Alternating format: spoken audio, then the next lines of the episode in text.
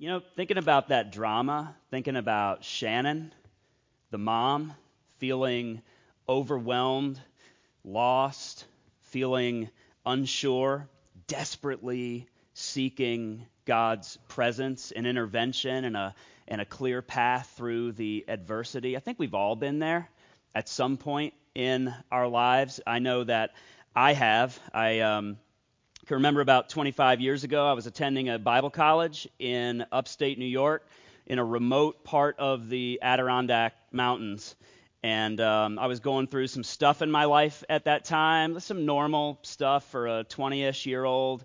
You know, like uh, what's my life going to count for? Uh, God, what, what do you want me to do? Uh, some direction things concerning my life. And I was invited to join some men from this Bible college and a few other students who were going to go on a weekend of like hiking and, and fishing and camping in a remote part of the mountains. And so I thought it'd be a great time to get alone and really spend some time praying.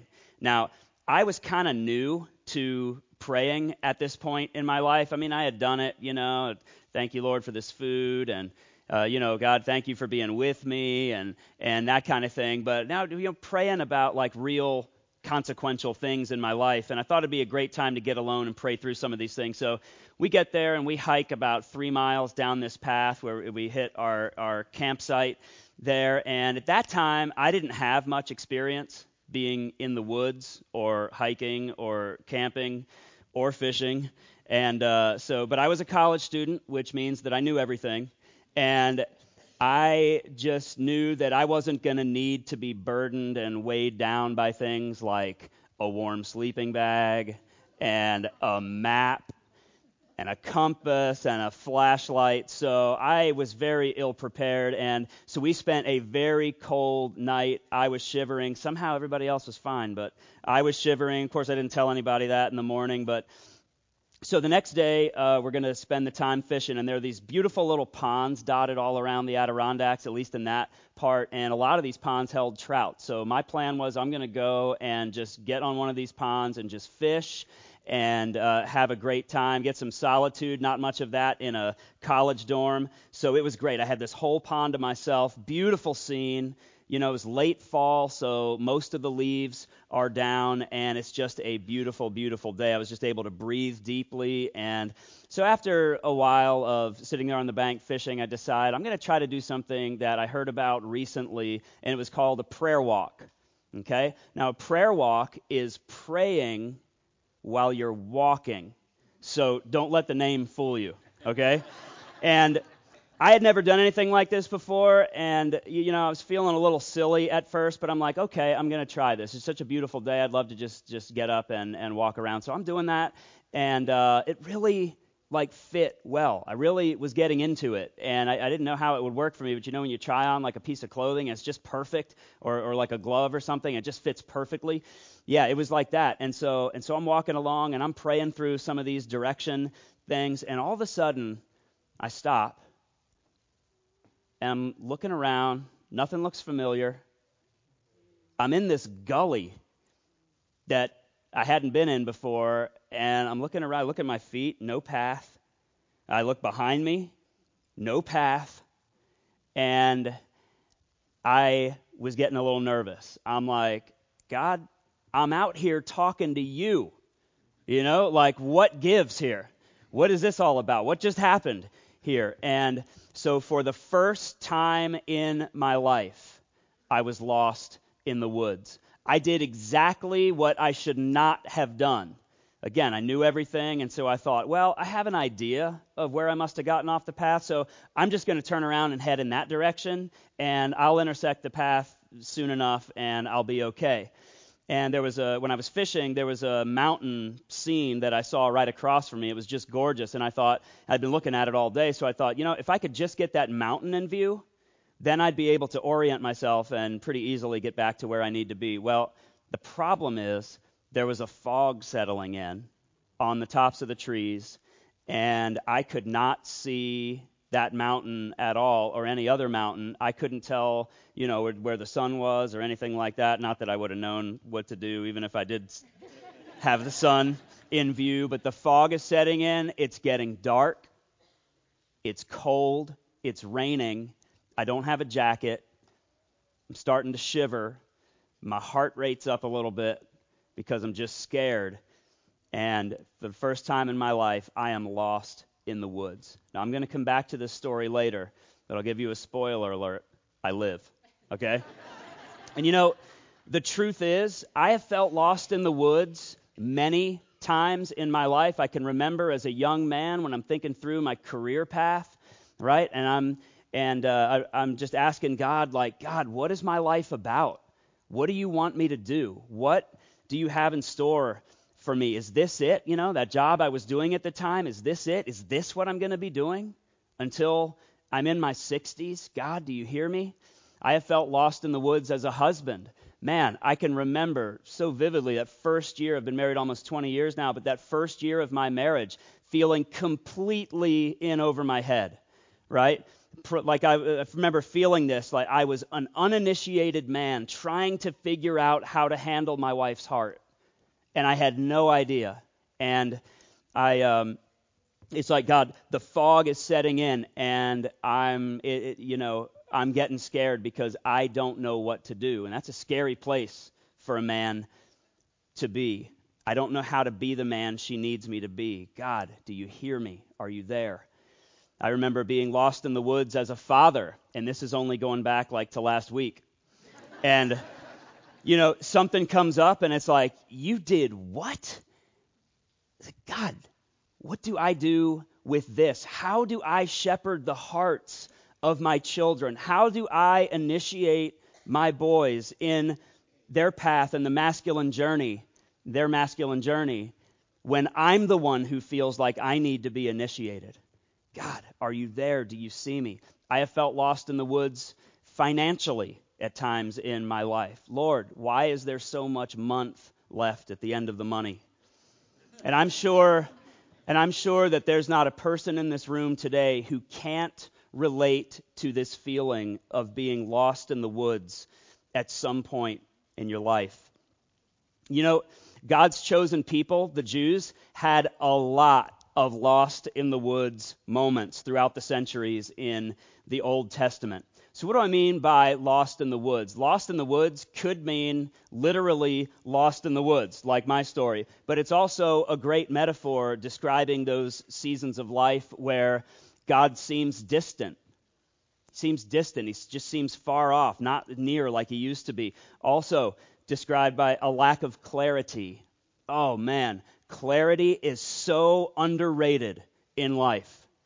I have come to, in, in, my prayer times now with God, I ask God for clarity every day, and sometimes multiple times a day.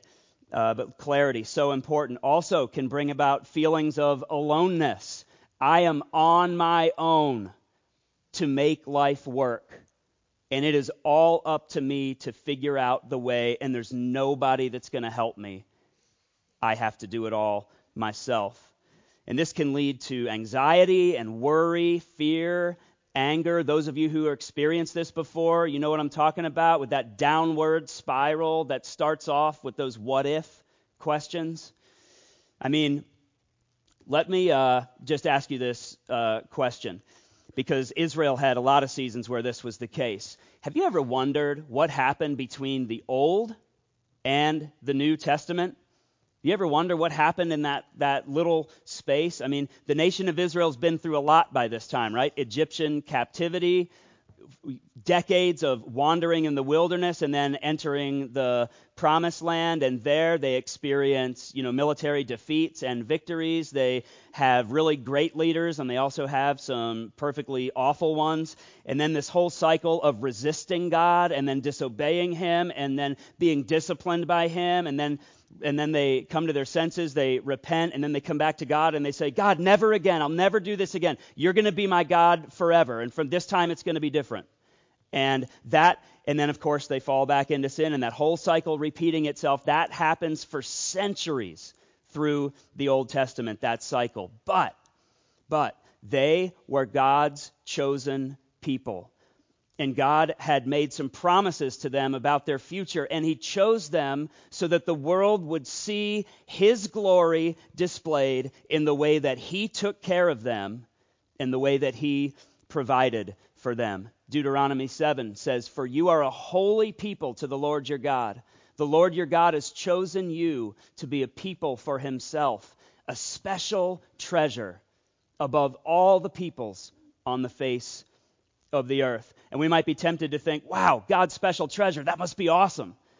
And it is awesome, but it also comes with a good deal of responsibility as well, because sometimes being his special treasure meant that when God would discipline them, like a good and loving father does, means that they had to endure some suffering, like famines, like military defeats, like being taken off into captivity, which happened multiple times with the Assyrians, the Babylonians, and the Persians. I can only imagine that some of the Jews must have just been at some point like, God, why us? All the time, it's us. This reminds me of a great quote from a wonderful classic film, Fiddler on the Roof. Tevye is a Jewish man, and throughout the throughout the uh, film, he's talking to God out loud, kind of like prayer walk. And anyway, so he he says this in the film. It's great. He says, "I know, I know, we're your chosen people, but once in a while, can't you just choose someone else?" Right? I just love the honesty in that. But the Jews knew of God's promises for their future. It was a Savior, it was a deliverer, it was a promised one who would come and set them free. And they are well acquainted with all of these things. These are the kind of things like Messiah and the coming of the deliverer. They would talk about these things every day as they worked and as they just did their family thing together. They were well acquainted with them. From early on in the opening chapters of the book of Genesis, the promise of the deliverer was given. And later on, God institutes a system of sacrifices and all this stuff we read about in the Old Testament, these sacrifices, these ceremonies, the festivals, they point forward. They are pictures of what will one day be in the Messiah. They are they point forward to the coming of the Messiah. That time also God dwelt in a tabernacle, and tabernacles like a mobile place of worship where the presence of God dwelt among his people, where his presence would be particularly localized and be wherever the people were. And many of the details of that tabernacle pointed ahead to the coming of Messiah and would find their fulfillment there. Later on, the temple is constructed. Same thing. Old Testament poets like David, they write of Messiah.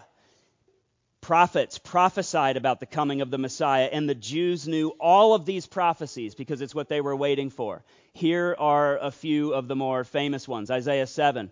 God says, You want a sign? All right then. The Lord Himself will give you a sign. Look, the virgin will conceive a child. She will give birth to a son and will call him Emmanuel, which means God with us.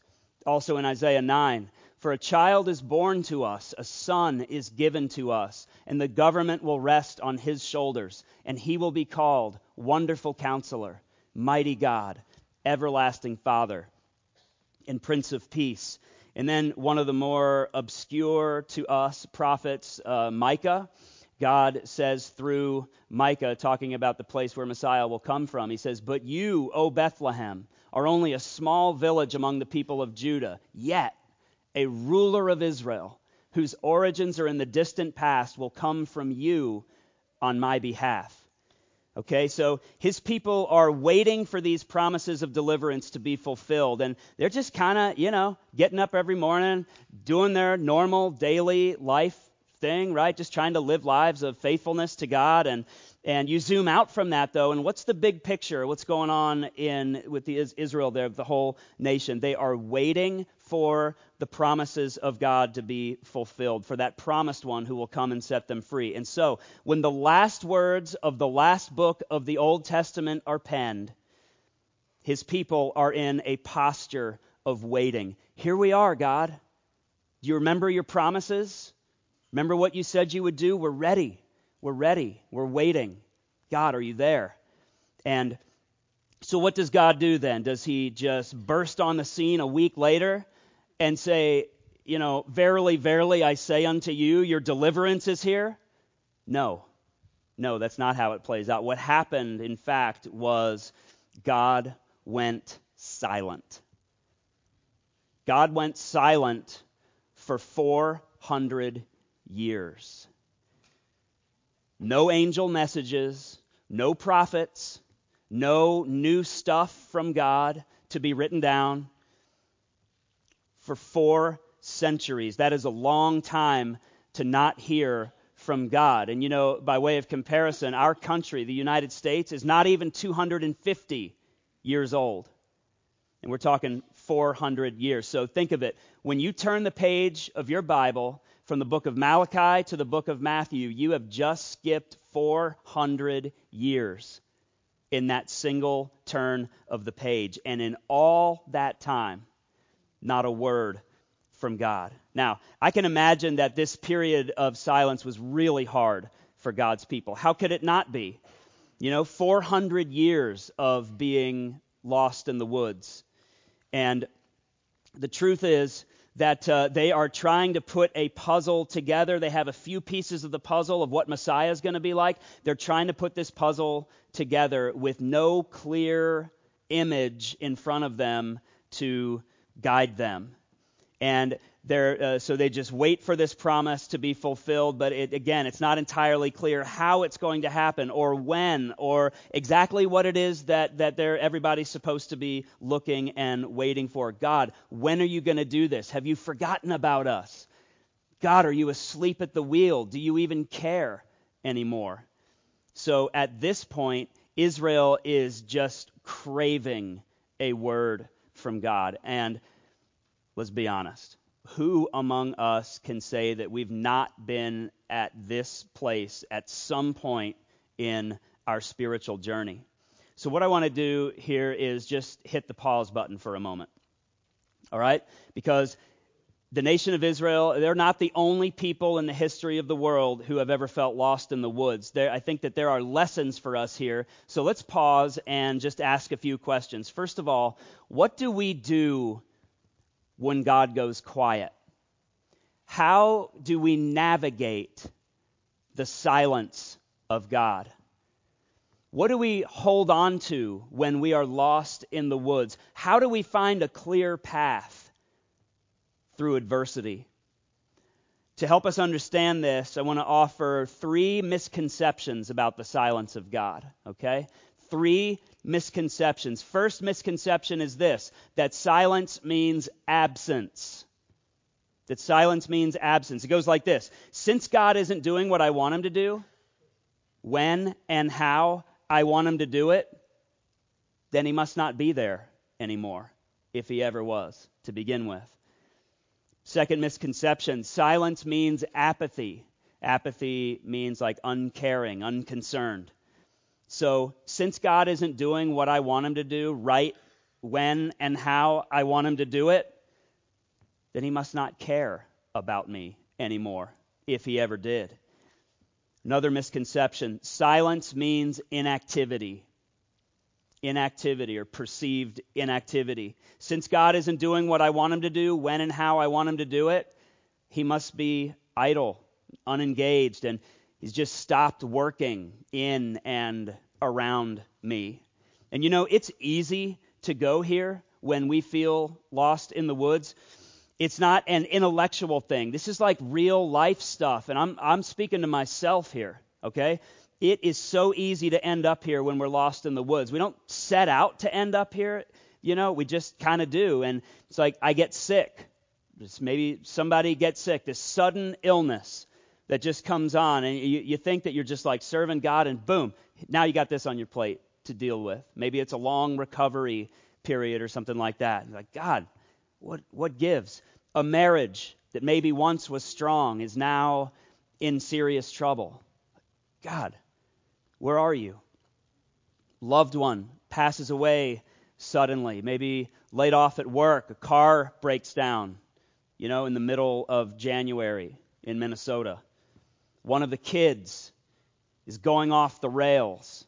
God, do you see me? Do you hear me? Are you there? And when we agree with any one or all of these misconceptions, when we buy into this false narrative that God is absent, that he is apathetic or inactive, this is where we start to lose hope.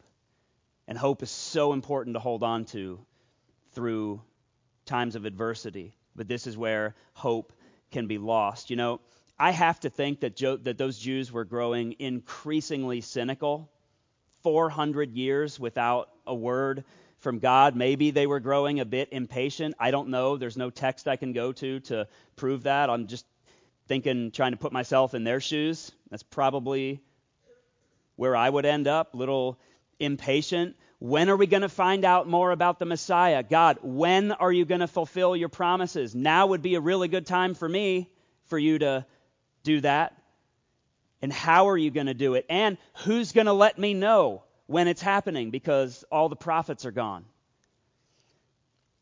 So while it might have seemed to God's people like he was absent or uncaring or passive, he was in reality none of those things. Let me tell you what was happening during that uh, period, uh, intertestamental period, that 400 years of quiet. Simply put, God was preparing the world for the arrival of his son, Jesus. He was preparing the world. He was allowing the stage to be set, and then at just the right time, he would pull back the curtain.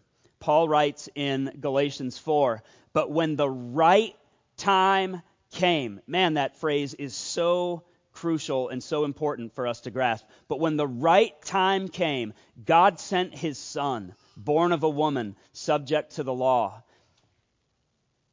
And uh, God sent him to buy freedom for us who were slaves to the law so that he could adopt us as his very own children. Another translation, actually, the message paraphrase has it when the time arrived that was set by God the Father.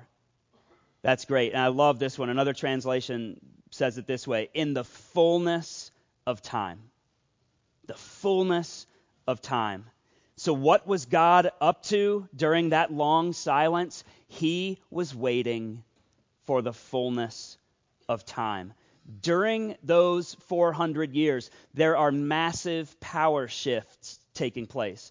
There are massive changes in power, and power changes almost never take place without bloodshed. And the Jews are there, and they're right in the middle of all of it. So, what was happening during these 400 years? What was going on then? Uh, how was God allowing time to pass for the setting of the stage? During the 400 silent years, first of all, the Greeks.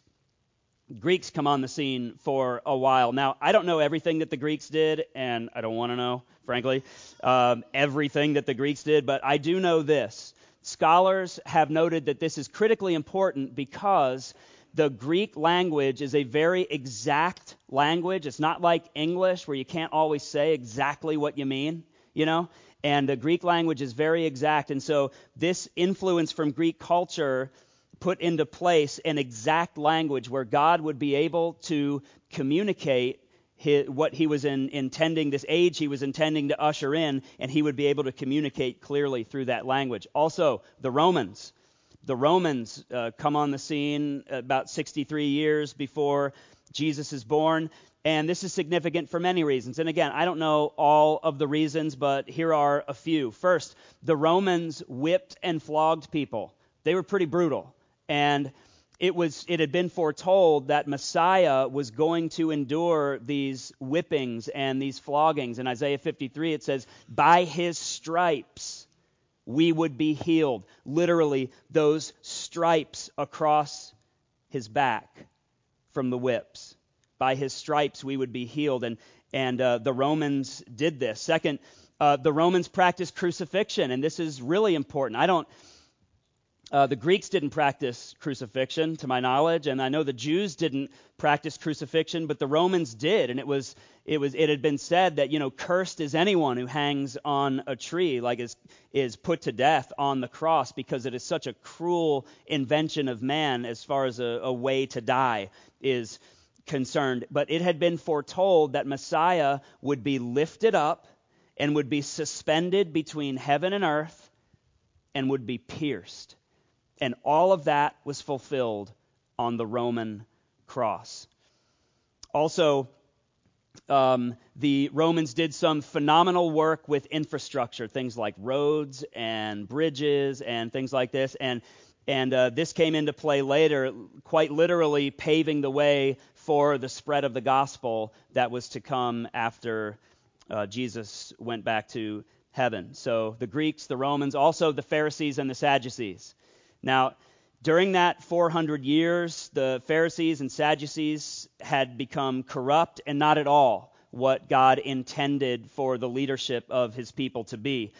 And so were they all bad? No, they weren't all bad. I think uh, there are some of them, like we see Nicodemus in the new in in uh, John 3. I think that there are some of them, you know, who meant well. The problem was that following the law was beginning to replace relationship with God. That's the problem. And they were elevating their own little rules. You know, there were only 613 Old Testament laws. That's it. Only 613, but they would bring thousands more in of their own little traditions and rules and little add-ons and, and you know sub rules and all this kind of stuff and and they ended up holding everybody to that standard and uh, jesus came preaching freedom from uh, the law and he would fulfill all of that stuff but this is important because the religious leaders these pharisees and sadducees they are going to become the messiah's greatest antagonists when he walks the earth and lastly the right leadership needed to be in place Caesar issues a decree that forces Joseph and Mary and Jesus to flee to Bethlehem. And then Herod's decree forces them to Egypt. We talked about that prophecy in, in Micah chapter 5. So, even though God was silent, he was still there, he still cared, and he was active. He was waiting until just the right time. And then just the right time comes. After 12 or so generations of silence, after four centuries, the pieces are all in place and the stage is finally set, and God pulls back the curtain. Some angels appear with some specific messages to some specific people. An angel appears to Elizabeth. You're going to have a son. He is not the promised one, but he is going to prepare the way for the Messiah. An angel appears to some shepherds. An angel appears to Mary. He says, Don't be afraid. You're going to conceive. You're going to have a child.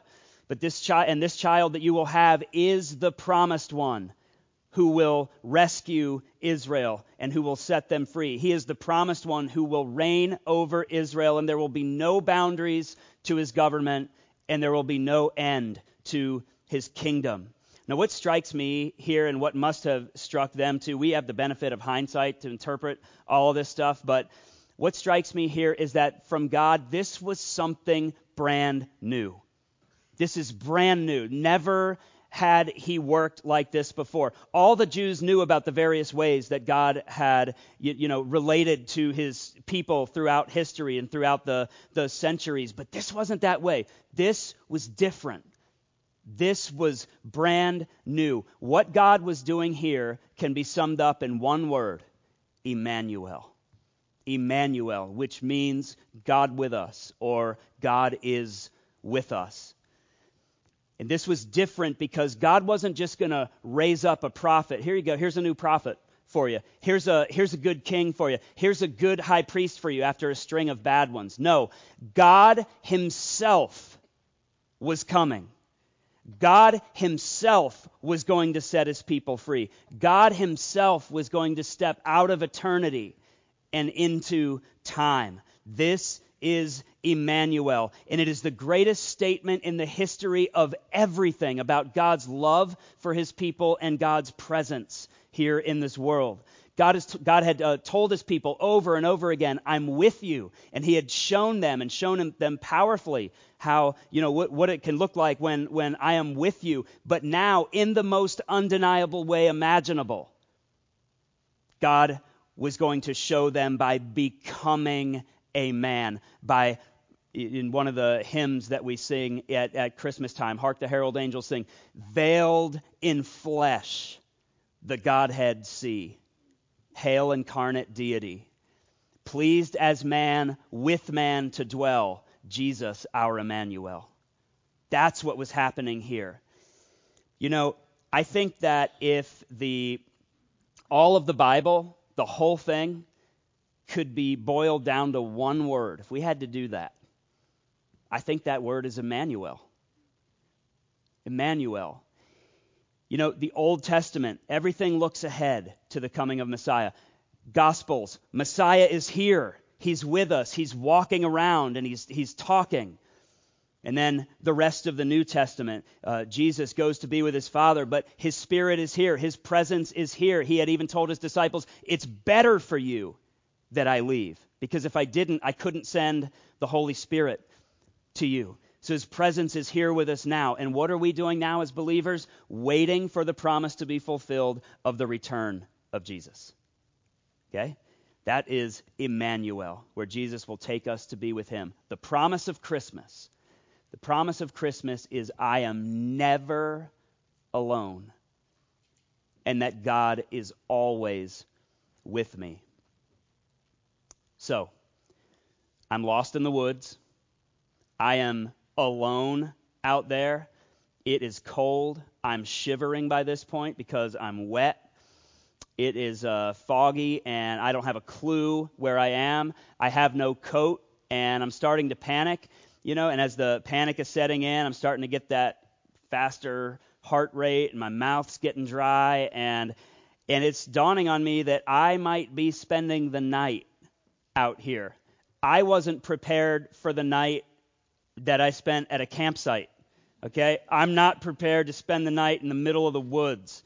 There are no, you know, leaves left on trees to, to get under and, and find some shelter. And so I'm really beginning to panic.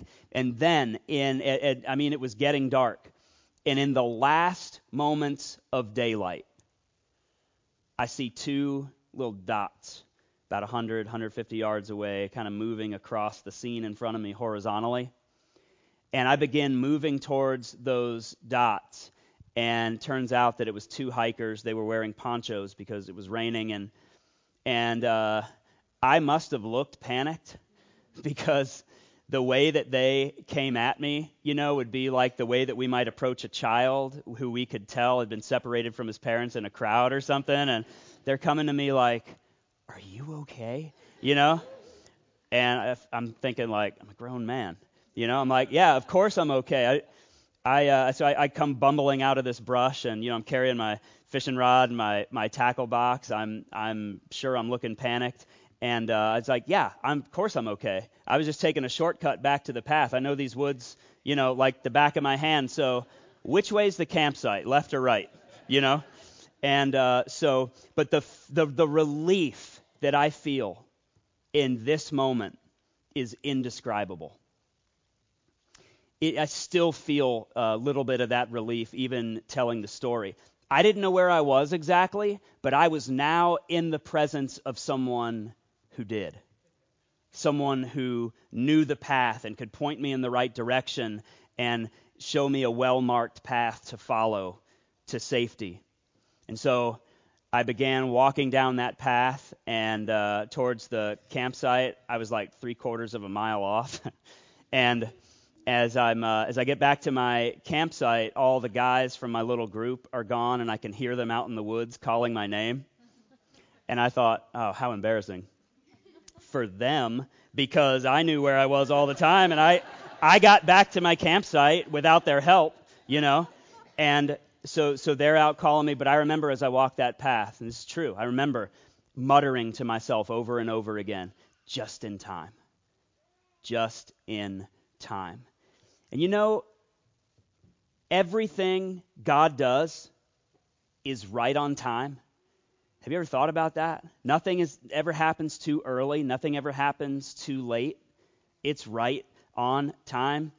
We talked about Mary and Elizabeth, and you think of even you know, the disciples or Caesar and Herod. Same thing. God knows all of this in advance, and they are born at just the right time. Um, so, what does this mean for us today? What can we take out of here today? What do we take out of this room back into our lives here uh, in these couple of weeks here before Christmas. You know what the turning point was for me?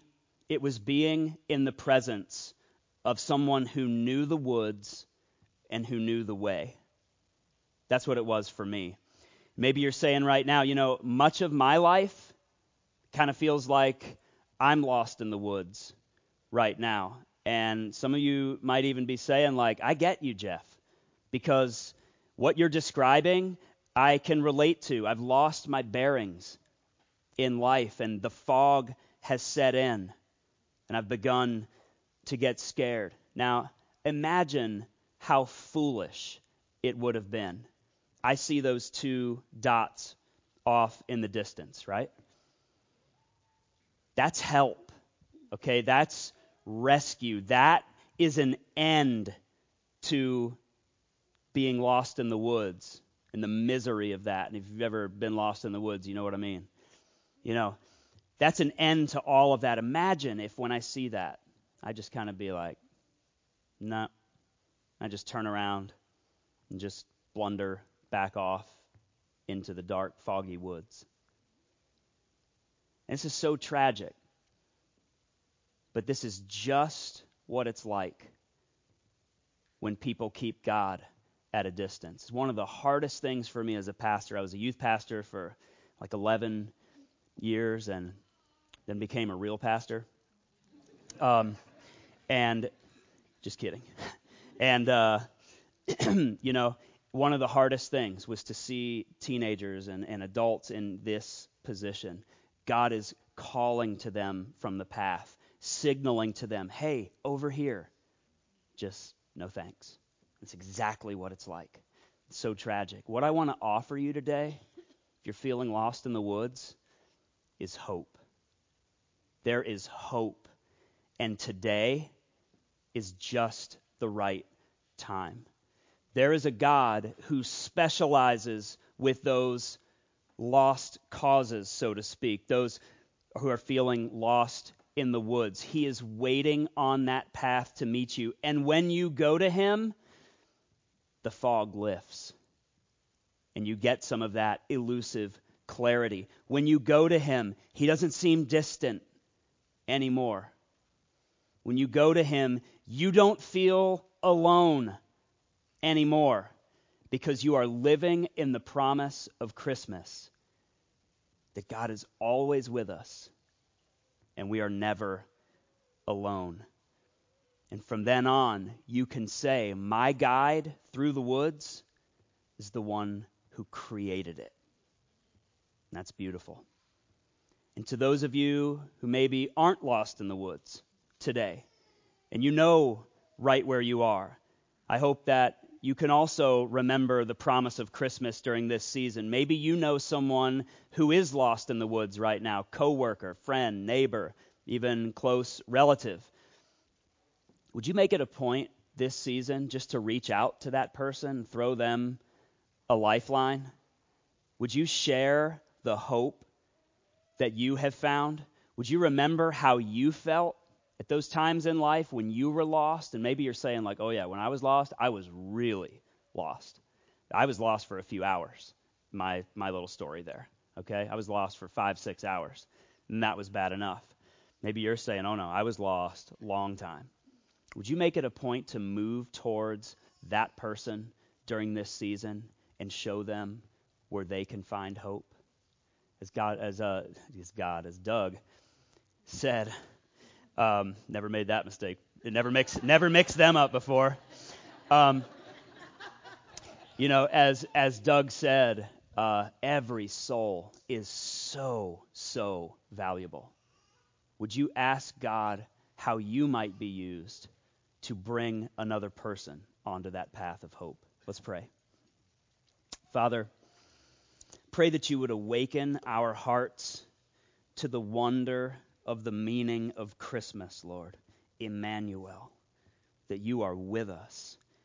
And for anyone who has experienced Christmas in a negative way, uh, for anyone who has ever felt alone at Christmas, Lord, or at any other time, I pray for that person right now and that this message and that these and that this series of messages through the rest of this month would would uh, shine into their soul like a ray of hope.